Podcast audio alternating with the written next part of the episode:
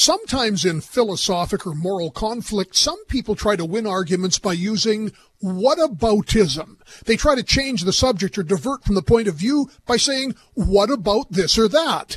So Saskatchewan's enshrining in law the right of parents to be informed and in some cases to consent to their children taking certain actions at school about their identity, gender, name, and pronouns. Some people disagree with this, believing teachers and activists should talk to a child about gender, but not necessarily the parents.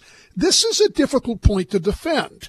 So NDP leader Carla Beck is appealing to whataboutism. If you want parents into gender in school, then what about school funding, teacher pay, and the like?